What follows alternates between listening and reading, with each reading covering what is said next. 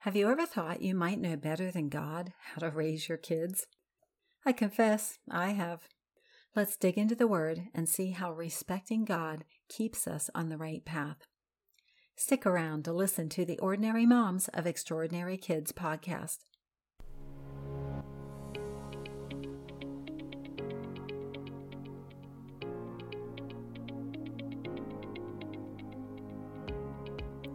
Parenting a child with special needs requires extraordinary courage, strength, and perseverance. But what if you feel you don't have all that it takes? What if you're just ordinary? Annie Yorty is mom to Alyssa, who has Down syndrome. She's trusting God to put the extra in her ordinary parenting. Each Monday, she invites ordinary moms to pause for encouragement straight from the Bible and offers practical application that addresses the unique concerns that come along with raising children with special needs.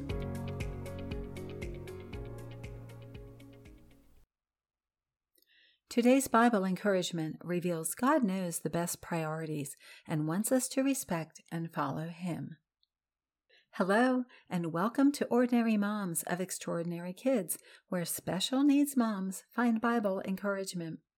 I'm your host, Annie Yorty, an ordinary mom who's right beside you in the trenches of the daily battle to mother your special needs child with grace and hope. Let's see what God has for us today. Our Bible encouragement comes from 1 Samuel chapter 31, verses 5 through 14. I'm reading all scripture from the New Living Translation.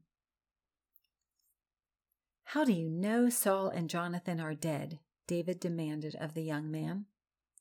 The man answered, I happened to be on Mount Gilboa, and there was Saul leaning on a spear with the enemy chariots and charioteers closing in on him. When he turned and saw me, he cried out for me to come to him. How can I help? I asked him. He responded, Who are you? I am an Amalekite, I told him. Then he begged me, Come over here and put me out of my misery, for I am in terrible pain and want to die. So I killed him, the Amalekite told David, for I knew he couldn't live. Then I took his crown and his armband, and I have brought them here to you, my lord. David and his men tore their clothes in sorrow when they heard the news. They mourned and wept and fasted all day for Saul and his son Jonathan, and for the Lord's army and the nation of Israel, because they had died by the sword that day. Then David said to the young man who had brought the news, Where are you from? And he replied, I am a foreigner, an Amalekite, who lives in your land. Why were you not afraid to kill the Lord's anointed one? David asked. Where we pick up the story of David, it had been years since he had been anointed or chosen by God to become the king of Israel. He was in a holding pattern, waiting patiently for God's timing. Then a man came to report the current king Saul had died in battle. David was immediately suspicious. The man claimed to have helped Saul die at the time he was mortally wounded. In fact, this Amalekite had not been with Saul at his death. He was telling a lie to curry favor with David, who would become the next king. He assumed David would be happy he had killed Saul. The Amalekite did not know David very well.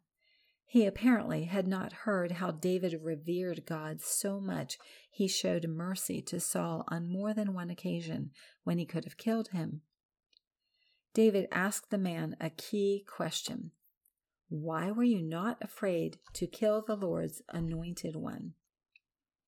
In other words, don't you have some fear and respect for the God of the universe, who alone has the power and authority to install and remove kings? Psalm 75 7. So, what does all this business about kings and killing have to do with ordinary moms of extraordinary kids? We can learn a lesson from the Amalekite who lied and schemed, apparently to get ahead. In his world, this behavior made sense. He was just looking out for himself. We can easily fall into the Amalekites' mindset. We get all kinds of advice from support groups, professionals, and friends about how to take care of our children. It makes sense. We see everyone else going down the same path. What if their counsel doesn't agree with God's word? Often the guidance we receive from others differs from God's righteous ways. David encountered this situation many times. His men urged him to kill Saul so he could speed up the process to become king, but he rejected their folly. We too must determine to respect God's plan for our lives. How can we know if the advice we receive matches the Bible? I know of only one way. We need to study the Bible regularly to judge the wisdom and truth of the messages we hear. As we read and study the Bible more and more, God helps us spot and avoid the wrong paths. Let me suggest a few steps to help you develop a habit of learning from God's Word. Number one, read a small passage of the Bible every day. Try to set aside a regular time when you'll have a few quiet minutes. Number two, journal about what the text shows about God's character and His instructions for you. You might also note if the verses indicate how God thinks about you or what He desires for you. Number three, choose a verse once per week to memorize and meditate upon.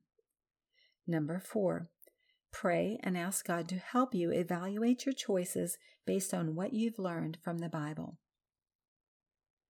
In Matthew 6:33, we discover God's priority for our lives, including raising our children.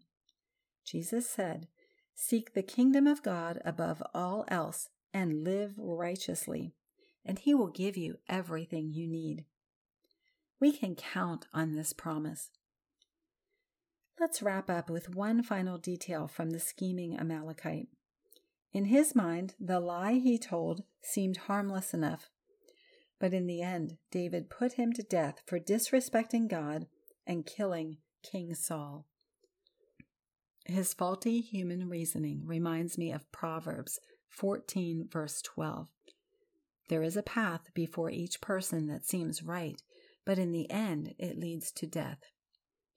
Let's make sure we stay in God's Word so we know His ways and stay on His path as we raise our children. Let's pray. Father, I confess I struggle to stay on your path. Thank you for the reminder from this episode in David's life that shows veering from your righteousness leads to bad consequences and ultimately to death. Please help me to respect and know you through a study of the Bible so I can follow your priorities as I raise my children.